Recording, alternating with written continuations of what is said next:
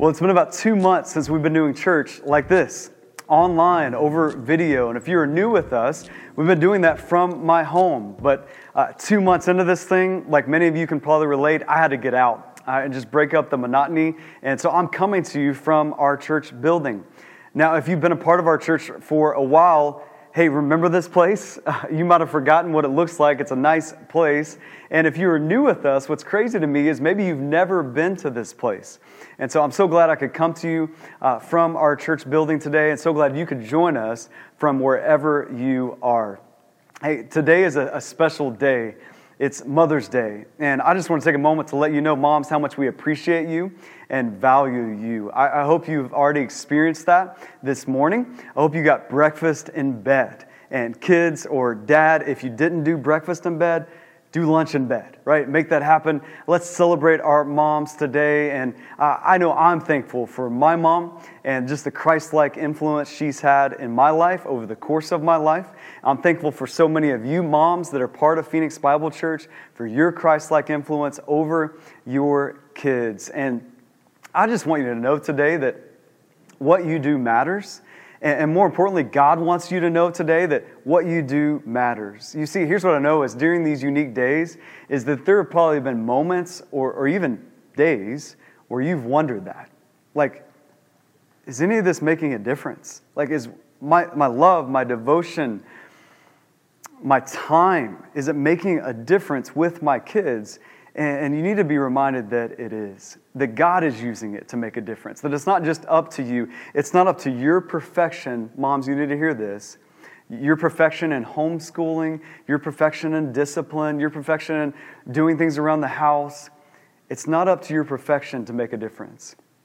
That Christ, in His perfection, through you, and even through your weakness, that His power is made perfect in your life as a mom, and you are making a difference. And we want you to know that you are celebrated today. Uh, my wife, uh, so thankful for her. She's a mom of three. And as I was thinking about this sermon today, we're talking about unshakable joy in unprecedented times. And as I was thinking about our life and just the different seasons of our life, um, we've had some hard seasons that haven't been full of joy. Now, this season is unique, and, and for everybody, it's, it's different, but we've had some hard seasons in life, and I was thinking about one in particular. It was when I graduated seminary, and we had our first child two days later after I graduated. Uh, and if that wasn't enough, two weeks later, we moved. And we didn't just move uh, to a different city with a two week old baby, uh, we moved to start a church to work with a nonprofit and to start a business on the side. Uh, we go big or go home, apparently, right? And it was a difficult season. It was a difficult season financially. It was a difficult season emotionally, relationally. It was a difficult season vocationally, right? We were trying to juggle different jobs all at the same time. And oftentimes, when I think about that season, I just think about the difficulty. But again, my wife is uh, a great woman of God, and she will just do little things that reminds me of God's goodness and of joy. And she'll do that just simply by taking out pictures, real pictures or pictures on our phone or videos from our phone. And she'll show me pictures or videos from that time. Like that time where life was kind of hard and we had our first child, we just moved and we were juggling all these jobs. And she'll show me pictures of like our firstborn child learning how to walk She'll, she'll show me a video of our firstborn child, like on the balcony of our little apartment, throwing food out to these little deer that would walk up to our apartment behind our apartment. She'll show me a video of just me playing with our kid, or she'll show me pictures of us going out on dates and getting a night away. And, and she'll show me pictures, and every time I see those pictures, you know what I think?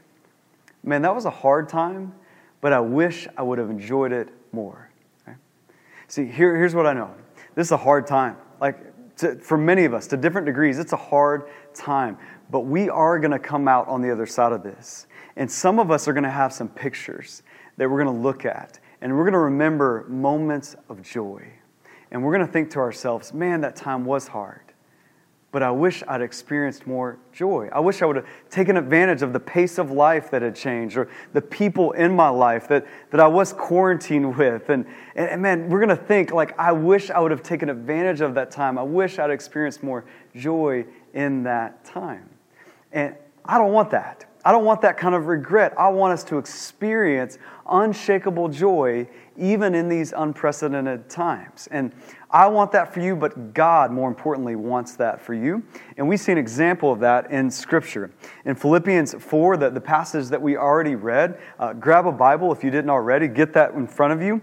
Philippians 4, verses 10 through 13. And the Apostle Paul, he's talking about joy. In fact, he says this in verse 10. Look at the verse. He says, I rejoiced in the Lord greatly. And the reality is, if you look at the whole of the book of Philippians, it's a book about joy. In fact, 13 times, Paul mentions joy or rejoice. And it's not just like a good idea that he mentions or that God mentions through him, like you should have joy. In chapter 4, earlier in chapter 4, it's a mandate, it's a command. We see Paul say, Rejoice and again, I say rejoice. And as most scholars look at that command, it's, it's pretty interesting. It's the only time we see a command repeated in that way. And if you think about it, the Ten Commandments, like thou shalt not steal, you don't see thou shalt not steal, and again I say thou shalt not steal. But you see that this command to, to rejoice in chapter 4 repeated like that. Because God cares about your joy. God wants you to have joy so much that He makes it a command and that He repeats it. And Paul is experiencing that joy. He says, just personally, I rejoiced in the Lord greatly. And, and then he tells us why, the source of that joy. Look at the verse with me. He says, I rejoiced in the Lord greatly that now at length you have revived your concern for me. What's Paul saying? He's saying, I, I rejoice that you have shown concern for me. That you, the, the Philippian church, has had an opportunity. He says, You were indeed concerned for me, but you had no opportunity. They have an opportunity now, in whatever means, tangibly, to show concern for Paul. They're showing him some love, right? And, and here's what I think is so interesting about that is this is the Apostle Paul talking here, right? Now, if you're new to the Bible or new to this whole church thing, uh, the Apostle Paul wasn't always an apostle. He was uh, pursuing Christians to kill them. And then in Acts chapter 9, God shows up through the person of Jesus Christ, the risen Lord Jesus, and he changes Paul's life. And he doesn't just change Paul's life, he commissions Paul out. He makes him an apostle, which means sent one. And Paul begins to to not pursue Christians to kill them, but build up Christians and point them to Jesus and, and add more Christians to the faith by, by evangelizing and starting new churches and writing letters to churches, just like the book of Philippians. Right? He writes two thirds of our New Testament. So you got Paul, an apostle, a leader uh, in the early church, part of the rise of the early church, very significant person. And you have him receiving concern, receiving love, and it gives him joy. Now, here's what's interesting to me about that is many times leaders in pride or maybe just self-sufficiency, man, they, they have a hard time receiving concern. I know I experience that at times. Like, well, I'm supposed to be the one who always shows concern to other people. And moms, come on, moms, you, you do this. Like you show concern for everybody in your house all the time. But do you ever stop to receive concern? Right? And maybe all of us, whether you're a mom or a leader of a business or not, maybe through this particular time that we're in, these unprecedented times we're in, maybe vocationally life's gotten hard, financially, relationally, emotionally, life's gotten hard. And somebody has asked you, like, hey man, how are you doing? Hey, how are you? How can I pray for you? And you've just kind of pinged them back on text or over the phone and just said, I'm okay. I'm good. And maybe they said, like, are you sure? Like, I know this happened, or I heard you were sick, or I heard this was going on in your family, and like, are you sure you're okay? And you just kind of double down, like, yeah, I- I'm okay.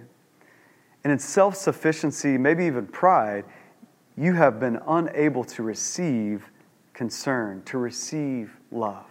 And as a result, you're missing out on joy. The joy that God commands in Scripture.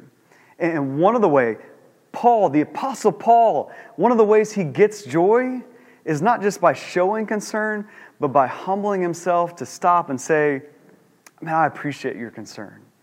And it's giving him joy. And so, in these unique days that we're in, listen, don't be so prideful or so self sufficient that you can't receive concern from other people. You can't receive, somebody asks you how to, to pray for you, that you would just tell them, that you'd receive concern. If somebody asks you, like, how are you doing, that it's okay to say, hey, I'm not doing that great, and receive concern, receive a word of encouragement from somewhere else, from someone else.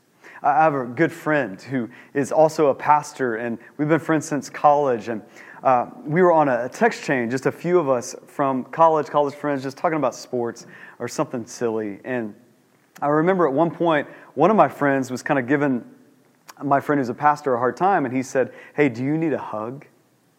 And my friend kind of got serious in that moment and said, Actually, I need more than that. And it sort of broke the ice, and we began to talk about what was going on in his life and some of the circumstances in his life that have been hard. In fact, we went beyond a text and had a phone call to talk about that. And, and he, he had been grinding away in all these circumstances in his family, in his church, that have been really hard. And for a moment, he finally stopped and just said, Okay, I'm a husband, I'm a father, I'm a leader, I'm a pastor, but I need help. Like, I need more than a hug. And he began to receive our concern, and something changed. A joy came about him. He's, he's a guy who has a great sense of humor, and he started to come back with that a little bit. And he began to have a new found joy because he'd received concerned. And I would just encourage you just to stop moms, leaders, self sufficient people, prideful people, listen, I'm included in that, just to stop and receive concern and therefore receive joy. Let the people in your life, the people in our church, love you, show concern for you, and as a result, experience joy. So, how do we experience unshakable joy? We receive concern. And then, second, we experience contentment. Uh, we see uh, this contentment starting in verse 11. Look at that verse. Paul says, Not that I'm speaking of being in need, for I've learned in whatever situation I am to be content. And then he sort of describes this contentment. He says, I know how to be brought low and how to abound in any and every circumstance. I have learned the secret of facing plenty and hunger, abundance and need. I can do all things through him who strengthens me. And we see Paul explaining contentment right here, but he's also living contentment that Paul writes the book of Philippians from prison. Like maybe some of you are thinking, well, Paul rejoices in the Lord greatly because he was probably living a cush life. No, Paul was in prison even as he writes this, even as he's rejoicing greatly. And so he had a contentment that was independent of his circumstance. He wasn't just explaining this, he was living this, right? And we see that from Paul. He's a great example of contentment. He, he says, uh, to live is Christ, but to die is gain. Uh, to live is Christ. I mean, I'm going to give purpose and, and, meaning and the joy of knowing Christ and abiding in Him and, and starting all these churches and seeing people come to know Him. To live as Christ. But He also says, if I were to die, I get to go be with Christ. And that's gain. That's contentment. Paul lived that. He, he did ministry and made a huge impact outside of prison, but then he got put in prison. What does Paul do? He writes two thirds of our New Testament, some of that from prison. He, he wrote letters that we still read today, that we're reading right now, that's giving us joy in the midst of this unprecedented time. Right? And he did that from prison. And so Paul lived contentment. He didn't just talk about it. And I think for a lot of us, we could look at Paul and think, okay, well, yeah, of course Paul lived contentment because he's Paul. I mean, he's like a hero of the faith. He's like, supernatural, right? And the reality uh, uh, is, Paul had to learn contentment. I love this. You see it in verse 11. He says, For I learned in whatever situation to be content. You see, Paul didn't have some kind of superhuman perspective on life, and therefore he was content. Paul wasn't just, a, Paul was human. He may be a hero of the faith, and that's okay, but he was still human. It wasn't some sort of personality trait that allowed Paul to be content. But many of us, we view contentment and we view joy that way, don't we? I mean, you just have people in your life right now who, even in this hard time, and, and they, not just they're faking it till they make it, but they have genuine joy. And you look at them and you think, man, how do you have that? Moms, maybe some you're seeing some other moms and they just, man, they seem to be, they're like reading books with their kids. And they're like doing all these at home adventures and creations and like you're just like man they just seem so joyful. And and again the genuine ones not the ones who are just on instagram looking joyful. Like the people you know who are really joyful. And maybe sometimes you attribute that to well you know well that's just susie. That's just the way she is. I mean that's just her enneagram number. I mean that's just her myers-briggs. Like it's kind of a personality trait that she's content and joy filled as a person and the reality is what we see is even Paul the apostle, he learned contentment, that it can be learned, right? And that whatever personality you have, you can look at the person of Jesus and learn contentment. And that's actually what Paul says in verse 13. He says, I can do all things through him who strengthens me. Now, this is a verse you probably know, but you probably know out of context. You see, I imagine you've seen a meme or uh, a banner that said, like, I can do all things who strengthens me. And it was t- typically accompanied by someone with large muscles, right? Or someone with a cape. And the idea is, like, I can be whoever I want to be through Christ who strengthens me. But if you look closer at this context, what we've been talking about, Paul's talking about joy, Paul's talking about contentment. And he says, I can do all, I can face plenty and hunger. I can face abundance and need and be content in every circumstance because I can do all things through Christ who strengthens me. That, that verse is about being content as we learn contentment and we learn it through Christ who strengthens us. So contentment can be learned, joy can be learned. It's not some kind of personality trait that some people have and don't, but it's learned through Christ who strengthens us. So we need to look for a moment is how does Christ experience joy and contentment? Well, first you need to know is that Christ is his life is marked by contentment and joy. Right right when Jesus shows up on the scene, Luke chapter 2, we see in his birth there's good news of great joy, right? At the end of his life, Hebrews 12 verse 2, that Christ goes to the cross for the joy set before him. So, the beginning of Jesus' life and the end of Jesus' life is marked by this incredible contentment and joy. And that's who we learn contentment from. And so, how did Christ, how did Jesus have that kind of joy? Specifically, as you look at the end of his life, Hebrews 12 2, Jesus goes to the cross for the joy set before him. What was joyful about the cross? Uh, was it the physical pain? Was it the public shame? Was that how he experienced the cross and the joy set before him in the cross? No, right? Jesus was fully God, but he was also fully human. He experienced pain. That's why he said, Hey, Father, if, if it's possible, let this cup pass from me, but not my will, but yours be done. Jesus experienced all the pain and the shame of the cross, but he still experienced joy. How? Because Jesus saw the bigger picture. He saw that that pain and that shame would lead to your rescue and would lead to your forgiveness and would lead to people 2,000 years later coming to know Jesus, even through a pandemic, that that would happen through the cross. And even though there was pain and shame and difficulty, Jesus experienced joy. So, how do we learn contentment and joy from Christ who strengthens us? We see the bigger picture.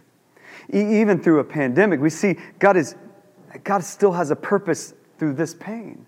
God's still bringing insight even amidst, amidst our isolation. Right? And we see the bigger picture and we learn contentment from Christ that way. We learn joy from Christ that way. I, I think a great example of this is David in the Old Testament. And, and I don't know if he saw the bigger picture, but he went through hardship, he went through isolation. Uh, many times, David was running from King Saul because Saul was trying to kill him, and David was in a cave, in isolation, in quarantine, if you will. But God used that time for a bigger picture, a bigger purpose. He, he used it to help build up David as he was preparing to lead his kingdom one day. He did that while David was in a cave. He, he helped David process his, his hardships and his joys through what we read now as the Psalms. Like, that was all penned, a lot, not all of them, but some of them, while, while David was in a cave experiencing hardship, running for his life.